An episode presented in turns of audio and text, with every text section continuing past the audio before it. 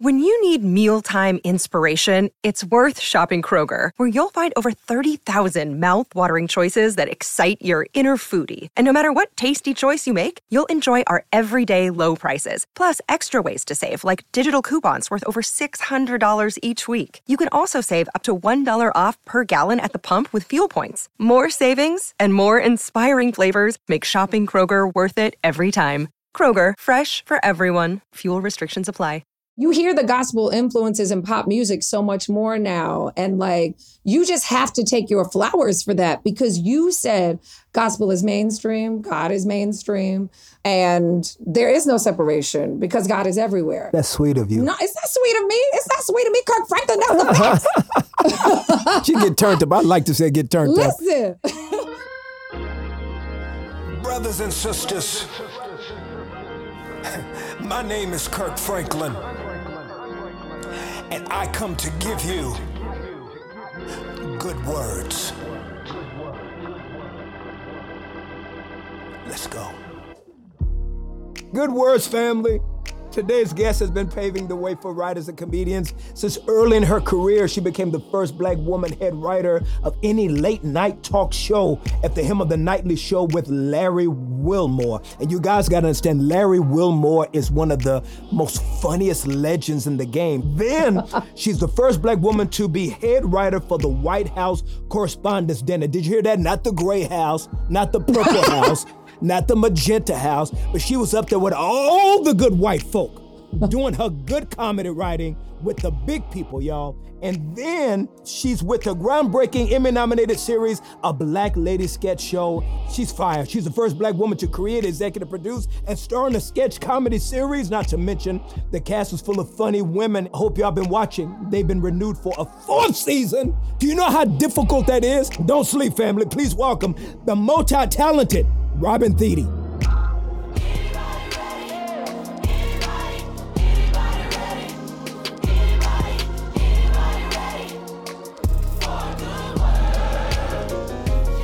Yeah. Robin Thede. Come on. Come on. Man, has anybody ever brought you out like that? Never. Never. It's Bro, the main reason I wanted to talk to you because I said I'm gonna get the best intro I've ever had in my life. So now, did you did you have any idea of who I was when you got this phone call? Are you kidding me? What I are you know. talking about? Yes, sir. Yes, absolutely. And if I can do the same intro back, it would take three years to list all of your accolades. You you but no, I have been listening to you for decades. Wow. I mean, I remember when the God's Property album came out. I mean, you had us in a club dancing like the music wasn't church music. Like, I mean, stomp everything. But like even before that, obviously I was raised in the church. So I, have known your music since I was a kid. And I'm I'm so honored wow. to talk to you today. I'm so happy that, that you're so doing humbling, this. I, your podcast is so good. First of all, you have the best intro music, which duh, of course. Um, but the conversations you've been having with these incredible people, nobody's doing it mm. like this. You've given mm. us so much in terms of music and culture and community but to do this now with this podcast is just a gift. So, no, I am a massive fan. So, thank you so much.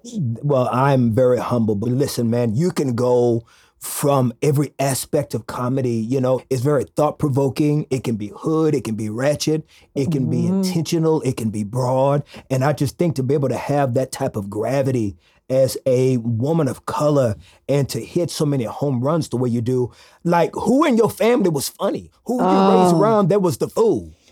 You know what? It's funny because I always say I'm the least funny person in my family. Everybody is so funny. My dad named me after Robin Williams. He loved comedy. Oh, you serious? So serious.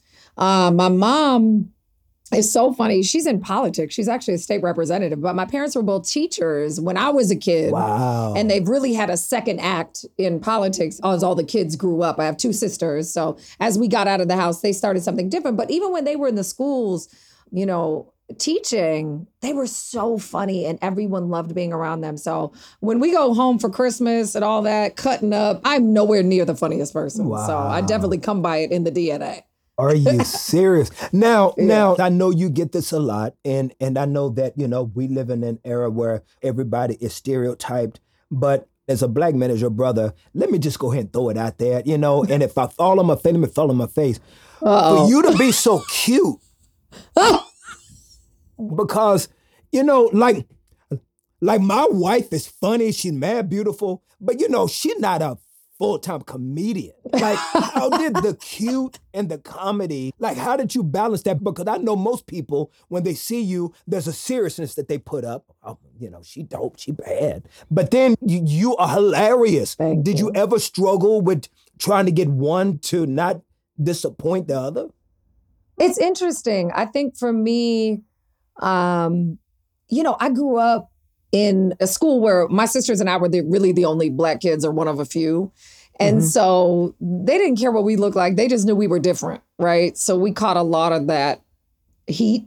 And so I truly wasn't called cute till I was like in college. And like I got to know new serious? people outside of where I grew up. Yeah, like so I didn't grow up thinking, oh, I'm cute, I'm gonna make it on my looks or any of that. I mean, I, I think beauty is very subjective and we're all blessed with our own types. I just like making people laugh, you know? And I guess, you know, look, I have a great team now. They be beating the face, they be doing all the things. Yeah, yeah, but yeah, I don't think it was like a struggle or anything. I mean, no one was ever like, you're not funny because of the way Yeah, you look. yeah. But I do think people are surprised, especially on the sketch show. I love to play crazy looking characters, right? I So love it. I love I love to look crazy. So when people see me looking, you know, how I normally look, they're always kind of like, "Oh, wow," you know. So that that that is kind of fun. well, you know, I'm quite sure my question was just a typical man question. Well, what most men say is, "Now I didn't think women were funny, but you actually made me laugh," and I'm like, "That's not a compliment, but thank you." well, I would never say that. I just think that it's really dope for you to have, you know, just all that balance, especially when you went through this painful era of your life at age 13 doing a Christian puppet. That let me tell you something. That I just feel the pain. Like I want to cry for you. I loved it. Oh, I the puppet, loved it. What was the puppet's name? Oh, I did multiple puppets. Um, we, so I toured with a Christian puppet group called King's Kids, and it was half puppetry and half like song and dance. I mean, we would use 15 different puppets in the show. It was amazing. We had a, a teacher from the Jim Henson School come and teach us how to do it. I still do it. We we use puppets on my show now. Like, I loved it. I'm gonna tell you, because I was not the sort of kid. Like we grew up going to like Christian camp and speaking in tongues and doing all of that, and that just got a little wild for Oh, me. Yeah, like gotcha. Pentecostal camp. Yeah, and so that got a little wild. God bless your poor heart. God bless your poor heart. Listen, we were speaking in tongues at eight. You know, it was just it was a lot. but the mm. puppet group was really a good outlet because I was such a performer, you know. And so for me, it was like, okay, I get to go to church, but I get to leave. I don't have to go to main service. I get to go to practice, and I get to go practice our songs, and I get to go practice the puppets and all that stuff. So I actually loved it. Now, did you find the ability to be able to be diverse and to be able to take things that may have been funny or things that may not have been the uh, normal way of comedy based on even your background because you were raised poor? Were you able to take certain things Yeah. and turn them into props? Do you Yeah. think that's where that came from? I think that's a really good point. I think, you know, I grew up in a trailer park with nothing. It was just us and the roaches, you know, and like, but it was great because my family were like, okay, on the outside, people may think we're poor, but what's going on in our family is very rich. And they raised us that way, right? Like, you can have whatever you want as long as you have a strong foundation. But every time we left the house, it was kind of like putting on the armor and having to think about, okay, who am I going to have to like, like I was little, I couldn't fight nobody. I weighed negative pounds, so I had to make them laugh, you know. And so I do think that did help with the comedy, and it, and it helped me create characters later on in life that are more relatable for different types of people. I think if I would have grown up really privileged economically, I was privileged, you know, emotionally. Um, my parents have been married 50 years. I have two great sisters, family, lots of cousins and aunts. I mean, I have a really rich you know, family in terms of love. But I do think it helped me see all types of different characters and people who middle class America wouldn't always see and have sympathy for that. You know what I mean? Yes, And have like, yes. you know, I have family members, everybody from people who are elected officials to people who who have been battling addictions for years, you know. And mm. I as black people, we all kind of have that range, you know, Yes. a lot of times, but Unfortunately. unfortunately but i think it really made me sympathetic and empathetic to where people are in their lives and kind of how they come to us and meeting people where they are Now, is there anything that you had to reconcile as someone who grew up navigating poverty like that and now And you can buy you some red bottoms. Now you can buy your little Gucci belt. You know? Okay, You know, okay. you know, did you have to make any adjustments within yourself and your way of thinking to a person who now has some financial means? You know what's wild about that? I think that is still a struggle for me. Me I- too. I, can go by. Is it? Me too. Yes.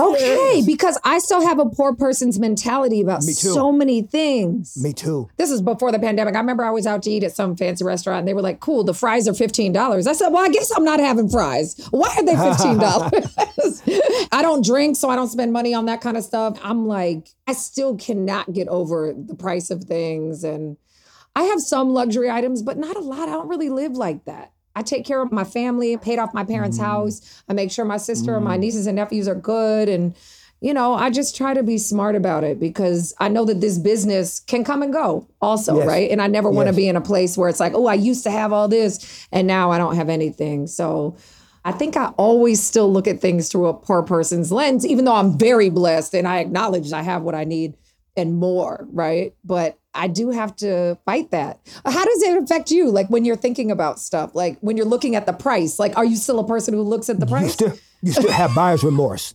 It's you know, there's Yes. there's always that buyer's remorse. You always be like, nigga, why? Why Why did that? I buy this? And Yeah. it's interesting for you and I probably, it's easier for us to buy other people's stuff Always. than it is Always. for us to buy ourselves some stuff. Always. Yeah, that and the thing of like uh buying something for somebody else, but if they don't act uh, this is Sam. I really struggle with this. I'm about to be really real. If they don't I act know what you're just finna as say. grateful as I want them to act, I'm like, do you know how much that costs? Yes, yes, yes. You- yeah, but you know though, if I can be honest with you, that also is some of that poverty trauma that we know what what it took for us to even get to the place to buy it. Yeah. And so because of that, we want the response to be as big as the weight of going through it. I want to see it. I want to see the cartwheel. I want to see the tears. Yeah, I want to see all of that. We want to we want to see him speaking in tongue. We want to see him speaking in tongue. Yes. Yes. Robin, let me ask you this. Now, I promise I'm not trying to be petty, but was your mama the kind of mama? Was your mama the kind of mama that even though y'all living in a trailer park, would your mom and daddy buy you one of them blow up pools? Oh, yes. I do know my life. Yes. Because they got to realize that all you doing is exacerbating my trauma when you give me stuff that ain't the real thing. We out there in the blow up pool, rocks Yes. underneath it, cutting holes in the bottom of it. Listen, they bought a secondhand swing set and the slide had a cut on it. They had rust on it. Every time we slid down that thing, we was bleeding. And we still your- played on it. Got kids out there getting tetanus shots. Listen, we was out there in the slip and slide. We were out there in the blow up pool, honey, with the cold water from the hose. Yes, Yes. absolutely. Now, were you a kid in the 80s or 70s? In the 80s. Yep. Okay. I was born at the end of 79. So 80s and 90s were my time. You was ready then. So, how old were you when you realized you were poor? Uh, probably not until third or fourth grade. What And happened? I remember being told I was trailer trash and that I was, I said, no, that's white people. I'm not trailer trash. I didn't know that phrase could be used for black people. But there were other black people in my trailer park. Just there was a couple across the street and another family. Um, and it was the same year I got called a Sambo. It was, and I was like, I had to go home to my mom and be like, what is that? And then she was like, who said it and where are their parents? Because we about to fight. And you know, you get called the N word and all that stuff. They prepared us for that. But it was like the weird racism, like Sambo. I hadn't read Uncle Tom's Cabin at eight, you know? Wow. Yeah, so yeah, yeah, that kind of stuff. Look at your shoes. They have holes. You wear the same shoes every day, that kind of stuff. Um, and then probably once I got into junior high, everybody was wearing the Karl Kani and all that stuff that I really wanted so bad. And I remember my grandfather in Chicago, because that's where my mom is from. So we would spend summers in Chicago. My grandfather took us to the to the swap meet, and we got some Karl Kani. And I was like, "Yo, I'm about to kill him this year." It's my eighth grade year, so we got some Karl Kani. I had a red one with the gold letters, and I didn't know. I didn't know that you had to have the plate on the back. So mine did not have the plate. Mine did not have the plate because it was from the swap meet, and it had a Hanes tag. And what I tell you, oh. I got lit up for wearing that fake Karl Kani. Ladies and gentlemen, right now, right now, ladies and gentlemen, we're just going to have a moment of silence for the pain that this young lady went through for not having the plate in the back of her shirt. Come on, just, just be quiet. Just feel the pain. Okay. And we made it. Thank you. Thank you. Thank you. What, did you ever go through colorism? Being a fair skinned young African American lady? Yeah, I think so. I'm probably still going through it, but I think it's often to my privilege. And I think that's why it's really important that I make sure that all of us are seen. And I know it's why it's been so important to me on the sketch show, on my late night show, on the nightly show, that that all of us are represented across the different mm. hues of blackness. Could I complain about some moments of negative colorism? Sure, of course.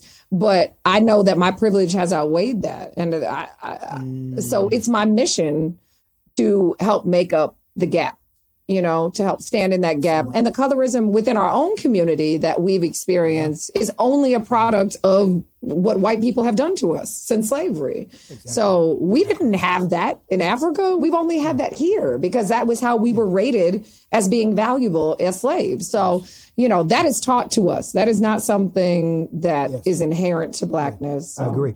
Now, Robin, is I feel like a lot of our audience knows you from this funny sketch comedy show that you are part you of. You gotta come now, be on it. I would love to. Are you kidding me? You'll be so great. Yo, if I gotta tell yo, don't play with your boy. I ain't nobody playing over here.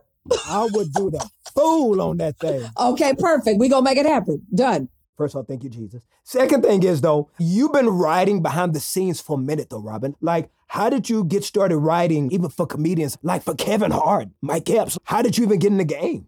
So I went to Northwestern University in Chicago and I started a sketch group there called Out the Box and or brought it back to campus. It had been in the in the early 90s, I think, but then they got kicked off campus for being raunchy or something. But a friend of mine and I brought it back and really revamped it, and it's still there 20 years later. And I got scouted by Second City in my senior year, and they paid for me to come go through the training That's program huge. there. Huge, huge. especially Tell in people, Chicago. Tell people who don't know just a little bit about Second City. Give them, give them just a little bit. So Second City is where everybody came. Steve Carell, Tina Fey, you know, oh my God, Jim Belushi, like every, everybody mm-hmm. came through uh, Second City and went on to Saturday Night Live. So, you know, it's a training ground for like basically every famous sketch comedian in the world has been through Second City at some point. And so I got to train there for free because of this black woman named Deanna Griffin who took care of me and gave me a scholarship. And then I came out to LA with a one woman show after I graduated from that program. And Mike Epps' manager saw me win this competition because I was playing like eight different characters. And I wasn't trying to perform like a thespian. I was just trying to do comedy and do characters. And and so I won this competition in Hollywood.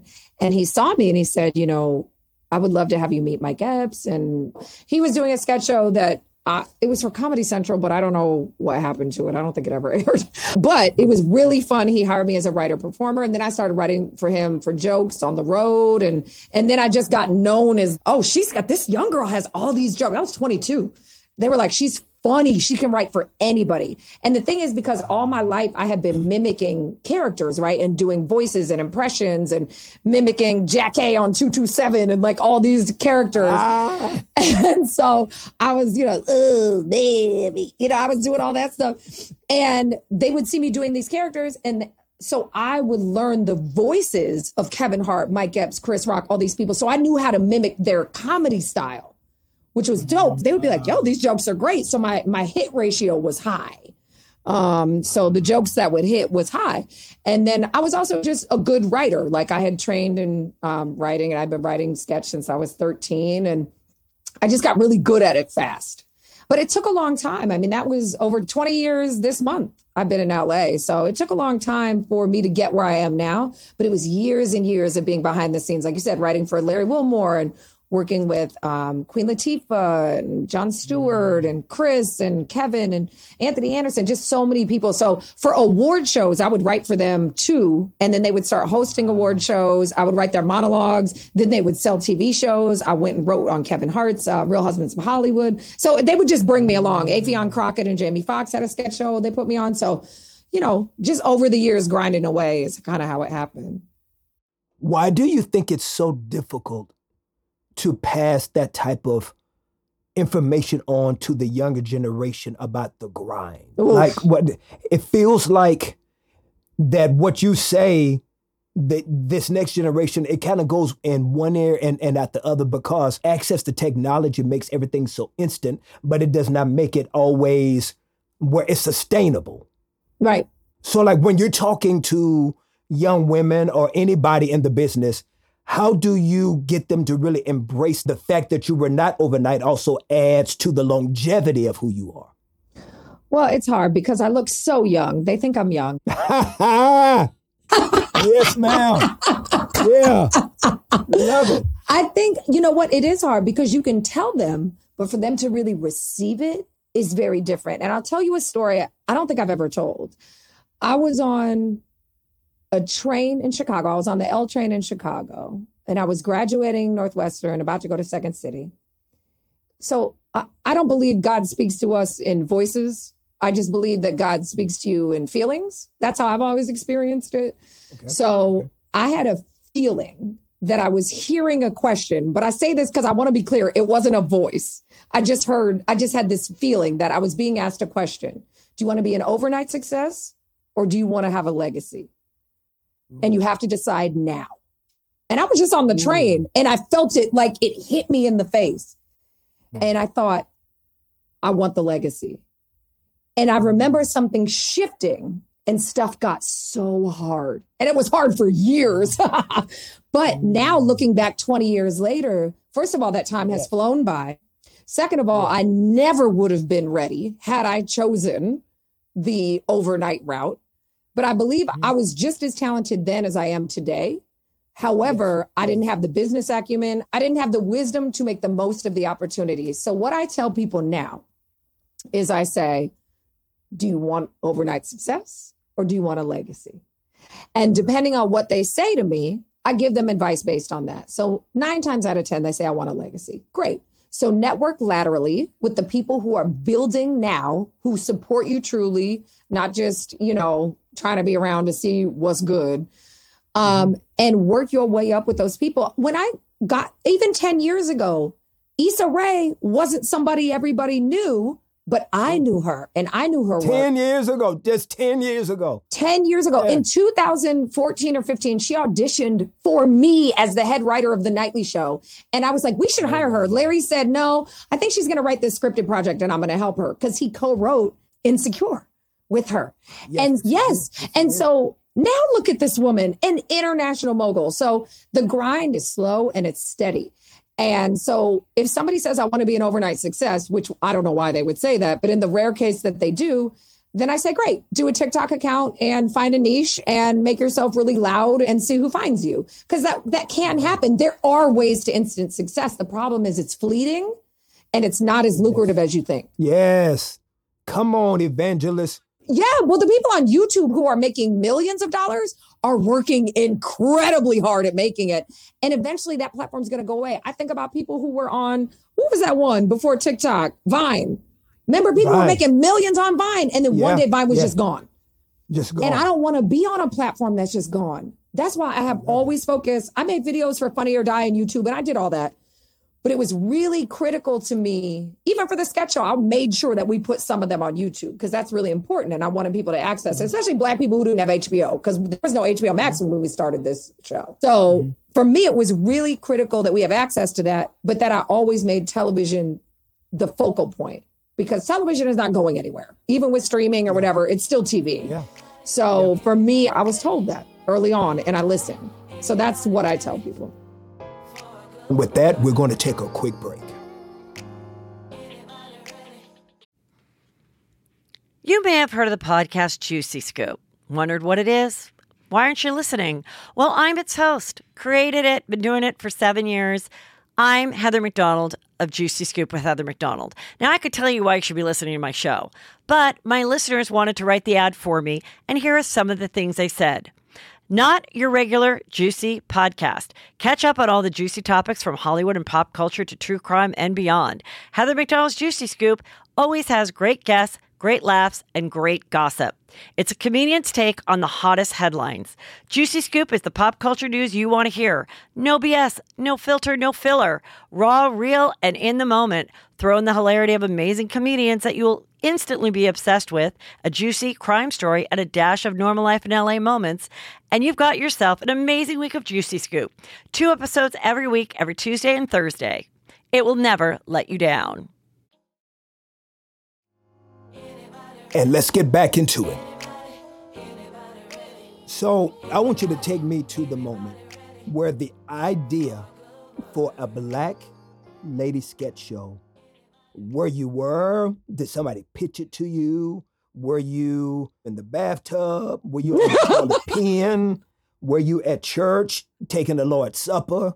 Like, where were you when this divine car wreck happened Yeah. for this incredible show? So I don't think I can pinpoint one moment, but I'll tell you what led up to it, which was that I have been in about 10 black lady sketch groups. Like I was working, like I said, a black woman brought me to Second City. We did projects through Brown Company, which was named after a train line, not after us being brown. But um, and then and then when I came out to LA, I was in more sketch groups with black people and then just black women, like I was doing in Chicago, and then more and more and more and more. And so every time I was doing live sketch, it was always with black women. And so as I did Chocolate News with David Alan Grier, as I did In the Flow with Affion Crockett and Jamie Foxx, as I did Key and Peele, I was guesting or writing and performing on all these shows. I did six or seven sketch shows before this one. Then I went into late night mm. and I was doing sketch there. And I knew that once my late night show went away, that I was going to do this sketch show because all the people who had poured into me, Chris Rock, David Alan Grier, Jamie Foxx, Affion Crockett, all these people that had poured into me showed me what successful sketch looks like and when shows get canceled and what that looks like and why. And it's never because of lack of talent. It's always because of network politics and that kind of thing. So I was thinking, okay, the time will be right for this at some point. And I knew uh, at the end of my late night show that this would be my next chapter because it had always been on my heart. But the funniest thing is, so I went into another network, not HBO, and I pitched a bunch of other ideas. And at the end, they said, okay, great. Well, it's great to see you. And we all stood up and we all were about to shake hands. And they said, do you have anything else? And I don't know what made this woman ask me this. And I said, yeah, you know what? Honestly, what's been on my heart for years is just to make like a Black Lady sketch show. That wasn't the title. I was just describing it. And she goes, okay. And then a week later, I get a call from that network and they say, we want to buy the show. And I said, which one? The one I pitched, this one, blah, blah, blah. They said, no, the sketch show. I said, oh, I just said that like a throwaway. But that's time and patience and preparation meeting opportunity. But then it wasn't over. So for six months, we negotiated the budget, but the budget wasn't right. And I knew at that time I had been a showrunner at that point. And again, that's why I had to be prepared, right? Because once I had the opportunity to make my own, I knew all the things to ask for. I knew how much money I needed. I knew what cast I needed. I knew, you know, so I put that together in a pitch deck. And then they said, okay, here's your budget. I said, absolutely not. You need to double that.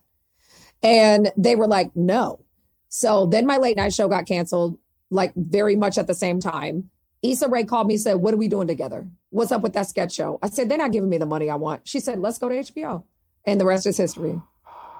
And they gave me the money we needed. I I am about to I'm about to scream, bro. That, that- this this is so encouraging when you see somebody's vision come to full throttle and it's alive and well. You, you don't always get a chance to hear about that incredible process and the doors closing and the tension. And so, like, why was it important for you to create a show like this, though? For that same reason I was talking about earlier, I feel like, you know, there's only been a few of us. Kim Wayans is such a hero. And we had a chance to have her on the show a couple seasons ago. And she just spoke oh, so much encouragement into me. I cry every time. It's hard for me to tell the story because I bawl like a baby. But Kim Wayans, we booked her on the show. She said yes immediately. And oh God, I have to do this without crying. But she, I walk into the makeup trailer and I don't see her because she's at the other end. I take one step into the trailer and she goes, I am so proud of you. And instant tears. This woman doesn't know me from Adam, D- literally bawling. And I go, What do you mean? And I like get on my knees and I like bow to her. And she's like, Get up, get up. You are doing everything that I couldn't do. Mm. And thank you for creating this space. And thank you for letting me come back and play and in something that feels like home. And so, for that reason, my heroes to have Angela Bassett say to me, Of course, I said yes to doing your show, even though it hadn't even aired yet. And I said, Why? She said, Because you asked. They don't ask Oh. me.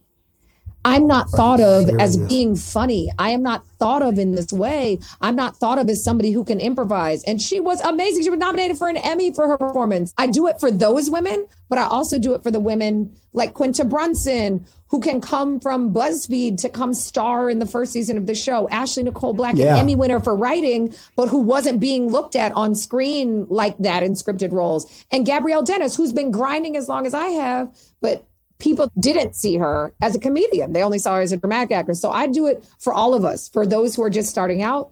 So all the way those Oscar winners who are like, the business has pigeonholed me and Yes. never allowed me the chance. Angela Bassett was hilarious. And, and she's still fine. Oh my goodness. You've seen her in person, right? Yes. It does, Yes. the camera doesn't even do it justice. Let me She's tell you something. Stunning. Let me Angela Bassett will take these young gals, all these city gals and all these country gals and all these rapper gals. Let Angela Bassett walk through the room. Baby, it's over. It's over. It's over. And they would they would say the same thing. Megan Thee Stallion Mhm. is lovely. She would be like, "Oh, shut it down. Angela Bassett is here." Like they all That- pay that- respect so to true. her. That- they all pay so true. respect. And I think it's fascinating that you've created a platform that that just this tapestry of black girl magic has a place to exist and to be seen in spaces that you don't get a chance to see your normal superheroes, right? But I want to ask you though, who were you most shocked to hear was interested in being on the Black Lady Sketch Show? You. oh, are you man? Let me tell you something. Don't play with my emotions because I'm a very sensitive. I know. man. I don't play. I don't play. I will be on the first plane hopping. I'm gonna give you my number. I'm gonna give you my cousin's number. I'm gonna give you my pastor's number. Listen, I'm te- I would be honored. Don't play with me. But no, listen, but, this is how I cast the show. I'm not playing with you. Like when I go to like the Emmys or these award shows or whatever, people laugh because in the commercial breaks, I wish I could see it. I'm running. I'm like, hey, nice to meet you. You want to be on my show? How about you? Hey, Michaela Coel, you want to be on my show? And they're like, love who it. is this I woman? I love it. I'm there. They will be an honor. Are you kidding me? How big and dope that show is. Now, d- did you grow up though wanting to do what you're doing now? Like, Yes, what did you think? Okay, so you knew, you knew as a little baby, a little girl swimming in the rock infested blow up pool with the scratches and the busted up knee And the tetanus shot. and, and getting the tetanus shot every Saturday evening. You knew you were gonna do this. Yes, because I started playing characters. Uh, I started mimicking characters. I'm, tell- I'm telling you, that's why Jackée is so important to me because 227 was like, oh, that reminds me of like being at my grandma's house. Just give me a little bit of Jackée again. Just I kind of need the wig on, but she, you know, it's like, uh, Let me tell you something, friend. So I would take this man, and he was real fine. Uh, you know. But I love it. Jackée, Kill it. well, thank you. She did not used to like that impression, but she came around and now she loves it. She got to get over it because you're killing it. Well, the thing is, she had never heard it. She just heard that somebody was going around town doing it. And uh, I used to do it at Second City. And she was like, I don't want to see that mess. But then when we showed her and she came on the show and was in the sketch with us, it was just full circle moment. So when you ask, who am I surprised about? It's people like that. It's people like Jackée and Marla Gibbs. And we got, um, you know, most all the surviving members of the cast of 227 together. It was such an honor. That to me is just paying it back because they've given us so much. And TV raised me in so many ways. No shade to my parents, but like TV allowed me to interact with my community in ways when I wasn't on the South Side with my grandmother over summer, but like nine months of the rest of the year, I didn't see a lot of us till I was like in junior high, high school. So for me, it was really critical to see those Black families on television and to know that they affected my life so positively and to tell these actors, I know you're not that character.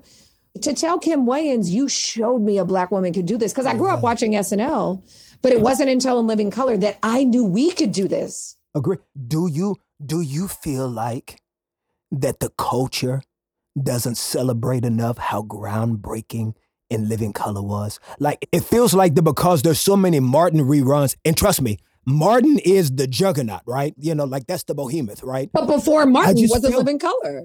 in living color. And I just feel like ain't nobody saying nothing. Why you think we're not saying something about how genius the show was for us? I don't know. And I really wish that these generations, even when we started, so the sketch show aired in 2019. And at that point, Chappelle had been off the air 12 years or so. It was cr- 10 years, maybe. It had been off the air. And black people, like, they mess with Key and Peele now, but like they kind of discovered it later, you know? So it was like we really hadn't had anything since Chappelle when we came out. And people definitely barely remembered that, let alone Yeah. um Yeah. in living color you're right i think Yeah. most most people under maybe 30 they really only think about chappelle maybe and Peele, you know and our show. But yeah martin because of all the yeah. reruns. And martin was a sketch show let's be reruns. clear. You got to remember in living color aired on sunday nights the prime slot on fox. Fox only had like 10 shows. Tv stopped. Tv stopped at 11 o'clock we didn't Yes. have 24 hour. You couldn't just Yes. stream stuff. TV Yes. just cut off at 11 o'clock. And on Sunday, it might have cut off at 10. Living Color aired after the Super Bowl. Like it was huge. It was a There was nothing more genius than Men on Film. Oh my God. Two snaps and back, honey. Yes, around the world in a film? More in a Z formation. Yes. Listen, and I've worked with David Alan Grier every season on this sketch show. He has become such him. a friend. I, he is incredible. I'm like, do you understand? I think he does understand, but I think the younger generations now are not giving them their props. He's just like, oh, that old dude, he's funny. It's like, uh, what? I Kim have no idea. Kim Wayans will never get the credit she deserves. What was the skit she did with her brother when they had the Jerry girls? Oh, Uh. Cephas and Reese, honey. Yes. yes.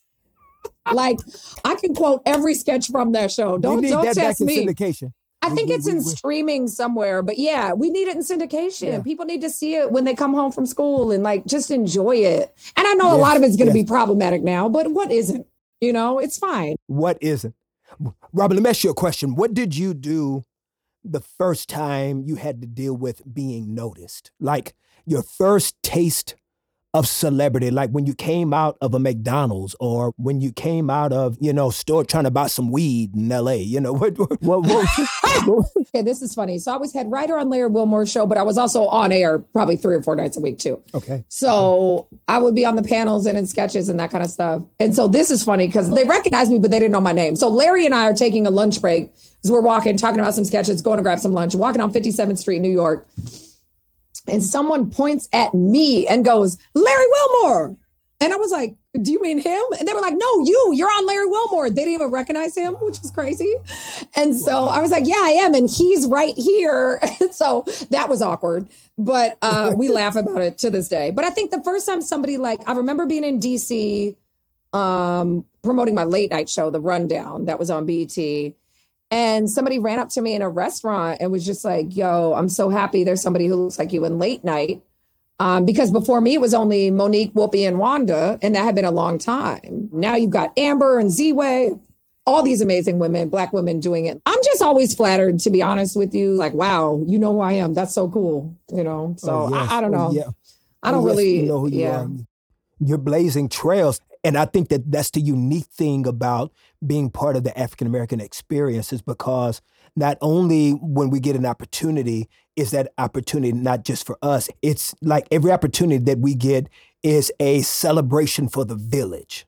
And that can have uh, you know, s- sometimes this dichotomy of an of of an emotional experience because sometimes you feel the pressure of that, or sometimes you can feel the humility of that, right? Sure. And so it is just beautiful to know that we see each other as an opportunity that we get to vicariously raise the banner of success That's right. when one of ours wins in systems that historically have not always been conducive to who we are. That's right. And I always say black people are often imitated but rarely celebrated. Amen. And so that's why when we see each other walking down the street and another black woman has on a cute pair of shoes, you're like, okay, shoes. You don't know this woman at all. At and all. she gonna give you the okay. Like, Yeah, and yeah, yeah, that's all yeah. we have to say. Yeah. And, And you ain't said nothing to her. You spoke to her shoes and she Correct. understood what you meant.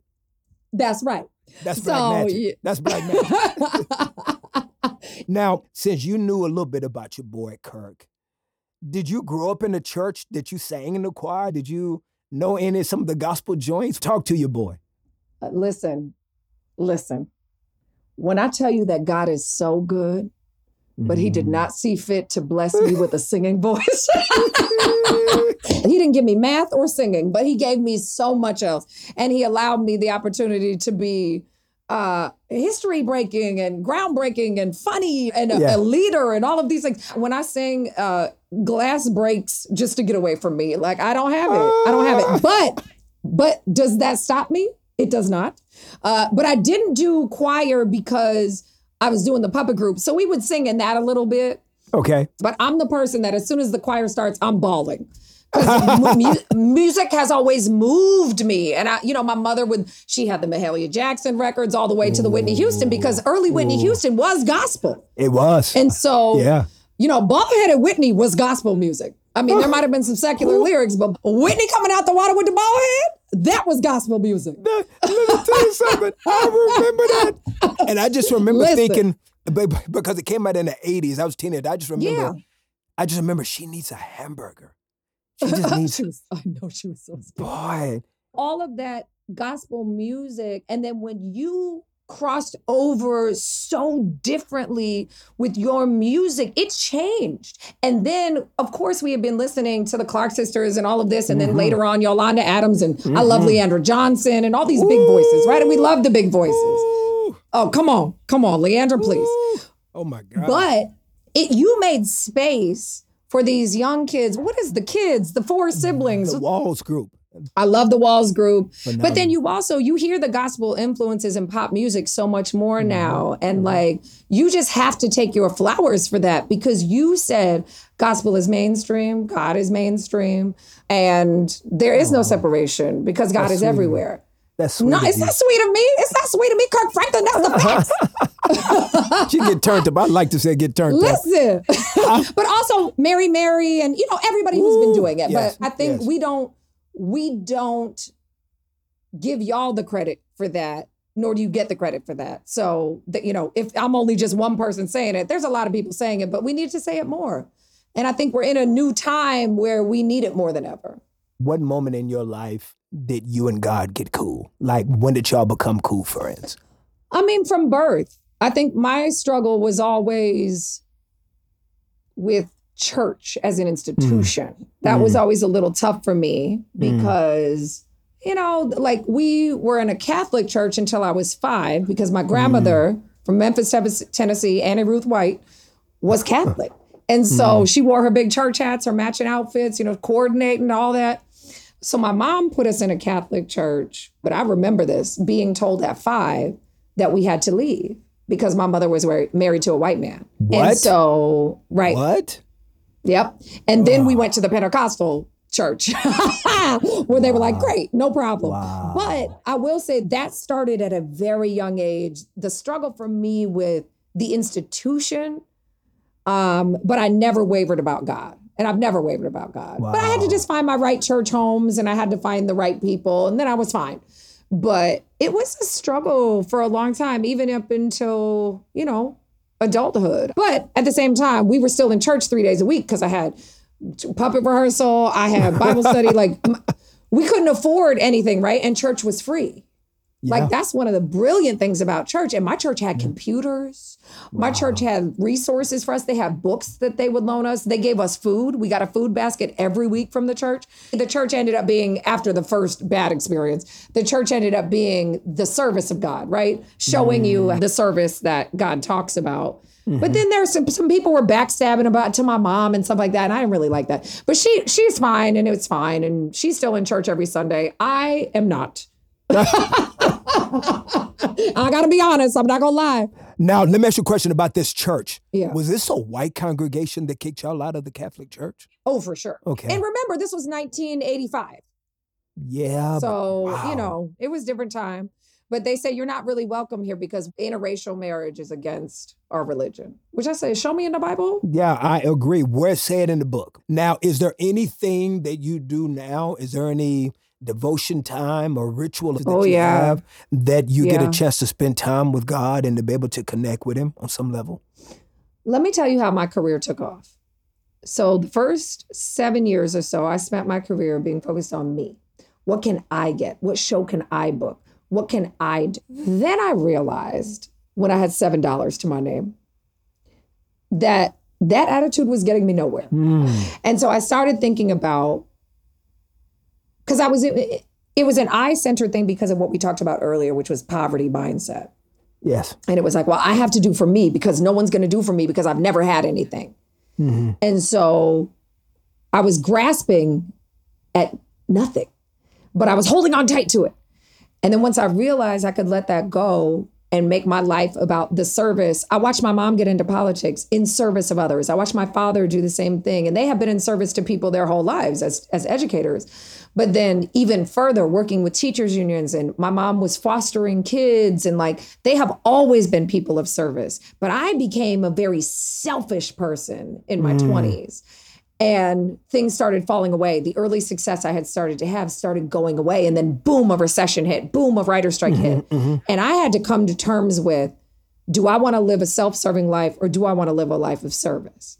And I turned that around. And that is directly related to my relationship with God. So for me, I started thinking about, I said I wanted a legacy. That legacy cannot be me alone because if I'm the only one recognizing it, it's not a legacy. That's beautiful. So yeah, so I started being, I started with gratitude journals and vision boarding and all of that stuff. And I've always been a prayerful person. Um, and I do go to church. I just don't go to church every Sunday. But church for me is wherever God is, and God Yeah, is yeah. everywhere. So Yeah. for me, it was about fellowship with friends. It was about supporting people and praying with friends who needed it. Mm-hmm. Um, and even when they didn't need it. But for me, the real turn was not begging God for things, but thanking God for things. Beautiful, And that changed beautiful. everything. It changed That's everything. beautiful. And then I opened up the world to stop. I wanted to make shows for other people, not just Yeah, for yeah. me. And then everything changed. And now I'm rich. Ah! Hey, come on now. But isn't that funny? But seriously, I spent seven years trying to get money and trying to be rich and trying to prove everybody wrong because I was so poor. Yeah, and yeah, that yeah. did not happen until I could appreciate it and give it to others. Woo. Now, don't nobody call me asking for me for money, but that's true, right? I could have created the Robin Thede sketch show, Mhm. but I didn't. I created a Black Lady sketch show so that it can live on in perpetuity. Wow. Brilliant. And your willingness to put yourself in the position of a server to other le- levels of greatness also raises you to another position of legacy as well. Because everybody you put on, they will always mention their name as they duplicate themselves. And I didn't get that early on. And even though people had helped me, I didn't does, understand though? that that's, I know, it just Who felt like a long time. Yeah, but I, everything happens in divine time. But I think that's the thing I want people listening, especially if you're trying to be in any kind of business, but especially this one. You need to find a way that your gift will be given to others. A gift Mm. is not a gift unless it's given. Amen. And that was always hard for me. I kept it to myself, even though I was performing and writing for others and doing all that. It was a mindset shift and it was a gratitude shift. And that has everything to do with God. You said something that has so much meat on the bone, and that thing is really, really, really thick. I don't know if you're okay with it, but I would love to ask you to just kind of unpack this statement. You said in an interview if you work at a place as the only black person, Mm, you're working in an environment of of violence. I'm saying one more time, ladies and gentlemen. If you work at a place as the only black person, you are working in an environment of violence. Miss Robin, what do you mean Yep. by that? Absolutely. Um, thank you for asking me that. No one ever asked me questions like this. See, this is why I wanted to do this. Don't make me Um, cry because I'm a thug. I'll make a thug cry. what I mean by that is that when we are the only one, when we walk into a space where we change our hair from kinky curly one day to a straight pony down to the floor the next, and someone says, How did you do that? You're immediately othered. You're immediately seen as different and usually less than. And that's a simple one. The violence is when you have to come in every day to explain who you are, to validate your existence, to have people undermine you, consciously or subconsciously, because the last thing they want is to be beat by a black person at their job.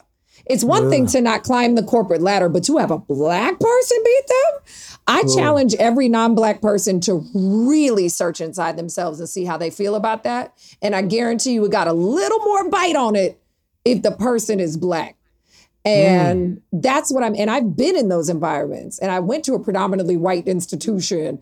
And I went to places where I had to find my community to be my armor as I went out for the days. Because when I'm in class and I'm in a linguistics class and we're talking about the African American vernacular English, AAVE, and they say, well, that's just slang. That's not proper English. And I'm making an oh. argument 20 years ago to say, no, there are rules to the verb conjugations, there are rules to the adjectives, the adverbs. Like I can tell you linguistically and grammatically why all of this works. Preach. and you're telling me, no, that's just like how poor black people talk. Like that is violence. It is violence to have to be constantly undermined. It is violence to have a white woman dump her lemonade in my lap when I'm on a panel talking to a school board about what kids in need. I'm in high school.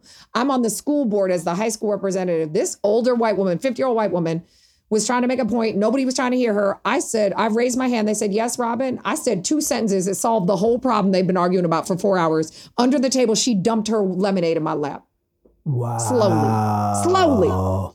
And I'm 17 years old. This woman is in her 50s. Wow. And she was mad because they listened to me. And I was the only black person in the room. And so I'm used to being in those spaces. And I know the violence that happens. And I'll never forget that. I went out and cried. I went out to the payphone because I'm, you know, th- of that age. And I went to the payphone and I called my mom and I was bawling. And she said, What do you want me to do? Because I'm happy to come up there and read that lady the riot act, or you can go tell her that she, you don't deserve to hmm. be treated that way. And I said, I hmm. got it. And I wiped my tears away and I said, You will never do that to someone again. What you did was utterly disrespectful. I am worthy of being here. And if you don't like my ideas, that's one thing, but you need to act like an adult. And I said, You just proved to me that age does not equal maturity. And I walked away. I'll never forget a teacher that I had had in elementary school who gave everyone else like nice awards and you know like oh smartest in class or most friendly or whatever she gave me the miss know-it-all award Wow. which was very rude. The picture on it Yeah. was like a woman who looked And it's condescending. and it's condescending. So little things like that are violence. It's just death by a thousand cuts. And then of course there's actual violence that we ensue even in the workplace where people you know do things to us physically. But the emotional violence and the emotional warfare of Yes. being in an all white environment or a mostly white environment where you're pitted against the only other black person or where your only job is diversity and inclusion. No, no shade to those jobs. We need them. But like, why aren't you the CEO? Why aren't you the CFO? Like Mm-hmm. Yeah. when you have Facts. those qualifications. Facts. So that's what I mean by that. And I Facts. could talk about that all day because we've all experienced it, but we don't recognize it enough. Facts. And I need non-black people to know that it's not passive aggressive. It's aggressive and it's violent. And we're not going to deal with it. And I appreciate you for giving language to it because often a lot of mm-hmm. people don't have the language to be able to mm-hmm. articulate the nuances exactly the way you did. And so how you articulated that was brilliant for those that still need to be acclimated and need to come up to par to understand just the gravity of what's happening in these Yeah. little small nuanced spaces that continue to attack the trauma that already exists in us as people of color It's already there. in these spaces where we're always the minority. I have a question for you. As a comedian, as I know that some of the greatest comedians have always uh, dealt with some of the most private demons. When you hear about John Belushi Yeah. or Robin Williams or all these other Yeah. comedians who have these different uh, uh, monsters and demons. Chris Farley, all Chris of those. Farley, yeah. all. But really, Yeah. you know what, sis? We can go down the list. We can just go down the list as some of the most phenomenal, humorous people have these wars that you would never think that they deal with the deepest levels of dark demons. Hmm. You don't have to call names. Have you personally experienced that even in your own life? Or did you ever have a friend or anyone that you've seen it firsthand and can maybe give language to people that are listening that are just pedestrians in this? Yeah. What you've learned about that dichotomy Yeah. that comedians live in. Listen, we lose comedians every few months to trauma, to demons, to health issues. Some of them have overdosed. I can name half a dozen who have died in the last year alone. Um, and it's really hard. We're used to loss in the comedy community. There's one I know who won't drive alone uh, because he says the devil sits on the passenger seat next to him. Wow. And he sees him every day. And I believe him. And I don't think he's mentally ill. I think those demons are very real and they show up in very real ways. I've seen them behind people's eyes. Like, I've seen people who get possessed by the pull of Hollywood. Yeah, um, And it's scary. And the drug use is always rampant. I have never, again, because I'm too cheap. I'm like, drugs are expensive. I'm not really trying to pay for drugs. but you know what's funny for me? My demons are all internal. My demons are all saying, used to say, I sometimes still say, you're not good enough. You know, you need to work harder, you know, blah, blah, mm-hmm. blah, mm-hmm. whatever. Mm-hmm. So those are more personal demons. But if you listen to Richard Pryor's story, if you listen to, you know, growing up in a brothel and being beat by these people and Yeah. being sexually assaulted by people when you're a kid and not knowing how to reconcile any of that. Yeah. I think yeah. that comedy is a great outlet if you don't want to turn to like crime.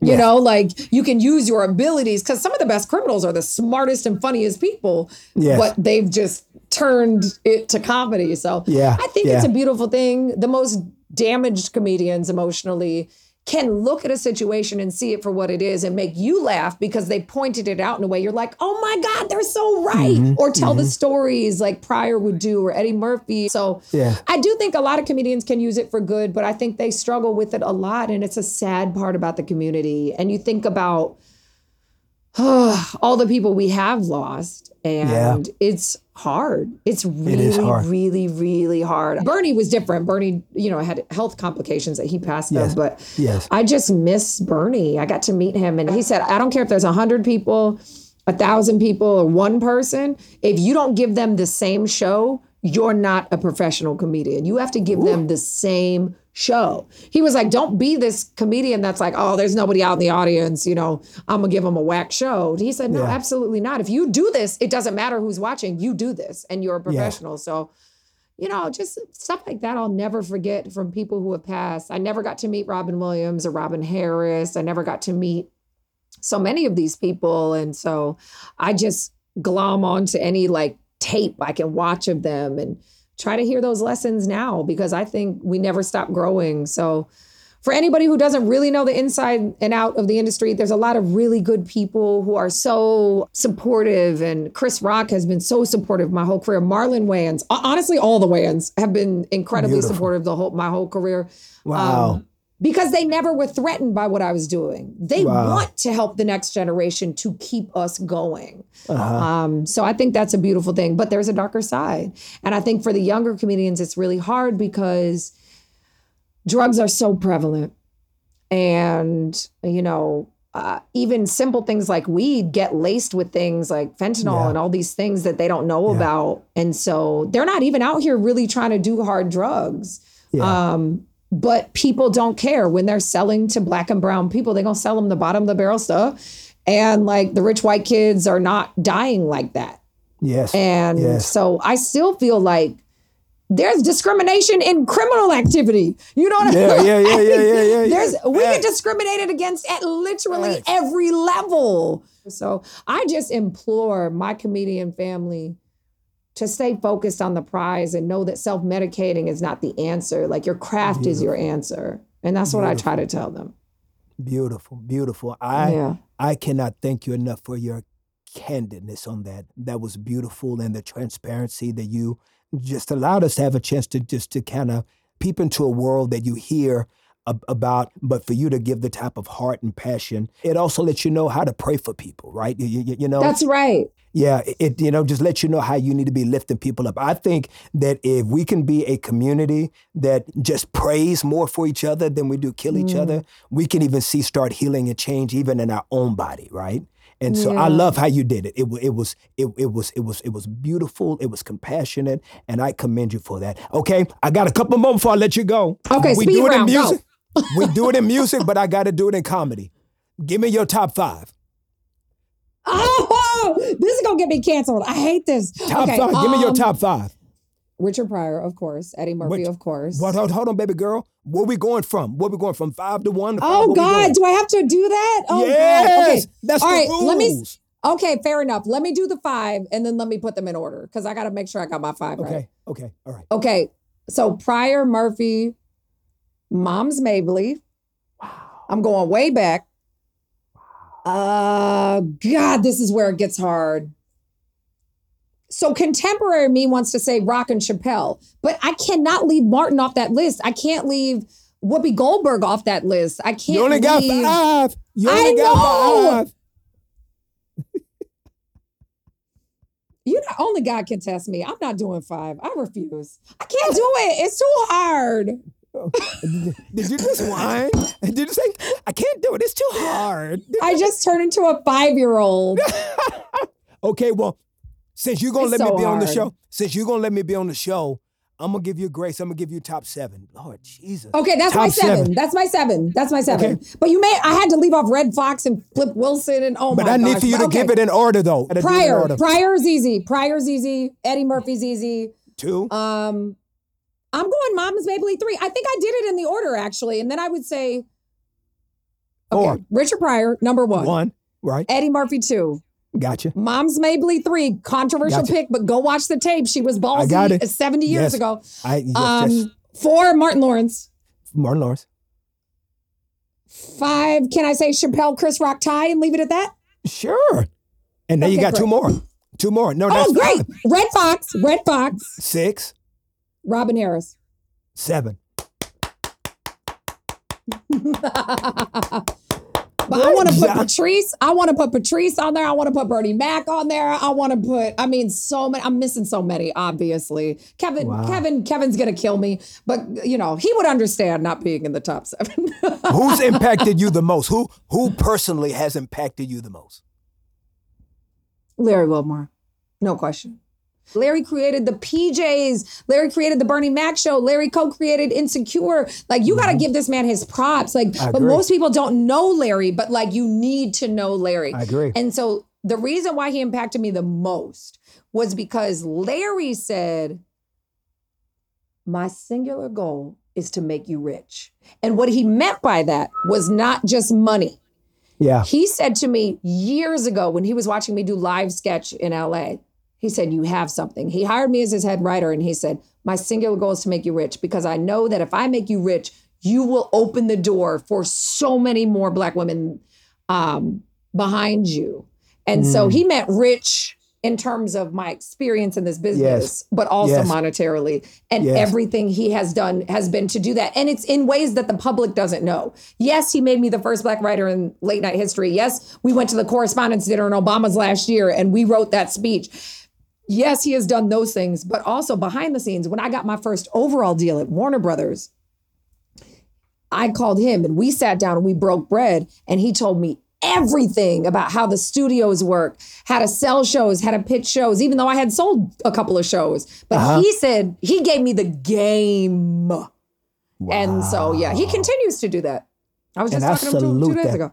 I salute that. A black man seeing a woman as his equal, somebody that he knows is going to be able to do. I salute that. I'm so proud of that. And that's how we change the narrative. Right? That's right. That's That's That's how you change the narrative in tangible ways like that. Ladies and gentlemen, I'm not gonna keep her longest because she got to go do 17 different characters. You know, and she's, and she's got to go. She got to go play with her puppets, and she got to go swimming in her blow up pool.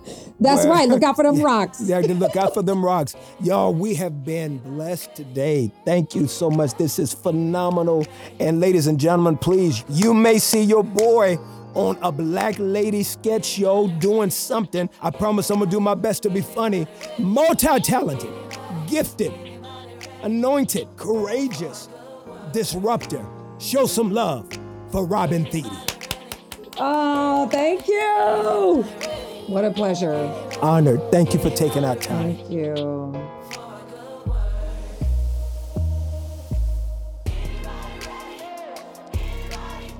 So thank y'all so much for listening to Good Words, man. I hope you are enjoying yourself. I hope you're, man, enjoying the journey that you're taking with your boy. And if you are, please do me a favor. Leave a review on your favorite podcast app. Can you do that for me?